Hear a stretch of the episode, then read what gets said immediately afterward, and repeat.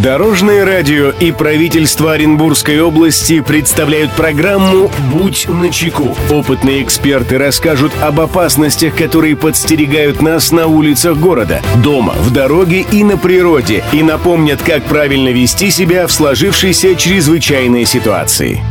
Приветствую всех, кто в пути, с вами Андрей Зайцев, и мы заботимся о вашей безопасности.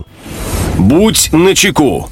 Пластиковые карточки стали привычным способом хранения денег. Казалось бы, финансы надежно защищены, ведь кредитка всегда под рукой, а получить наличность или рассчитаться в магазине можно, зная только пин-код. Для того, чтобы не стать жертвой мошенников и защитить собственные сбережения, нужно знать всевозможные методы кражи данных и варианты защиты от них. Подробнее расскажем сегодня.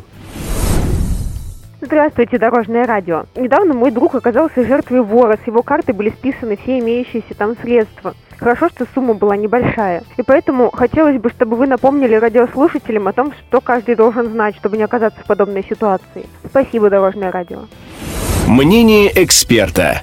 Эту проблему прокомментирует заместитель начальника третьего отдела по раскрытию преступлений против собственности Управления уголовного розыска УМВД России по Оренбургской области майор полиции Денис Белов. На официальных сайтах банков подробно описано, как не стать жертвой мошенников и избежать хищения денежных средств с банковской карты. Это не использовать браузеры интернета на смартфоне для доступа к полнофункциональной версии интернет-банка. Для этого существуют специализированные приложения, разработанные банками. При смене абонентского номера телефона, на который подключена услуга мобильный банк, необходимо обратиться в любое структурное подразделение банка и с помощью специалиста отключить эту услугу от прежнего номера. Установить на абонентский телефон антивирусную программу и своевременно ее обновлять читать. Не переходить на сомнительные ссылки интернет-страниц, содержащие в сообщениях на электронной почте, в социальных сетях и сервисах, а также в смс-сообщениях. Не сообщать данные о банковской карте, если вам позвонили и назвались сотрудниками банка или представителями известной торговой фирмы. Без контакта с третьими лицами денежные средства могут быть также похищены при непосредственном доступе злоумышленника к мобильному телефону владельца, например, когда телефон остается без присмотра. При утрате или замене сим-карты с абонентским номером, который был подключен к сервису мобильный банк. Сим-карта примерно через 3-4 месяца будет официально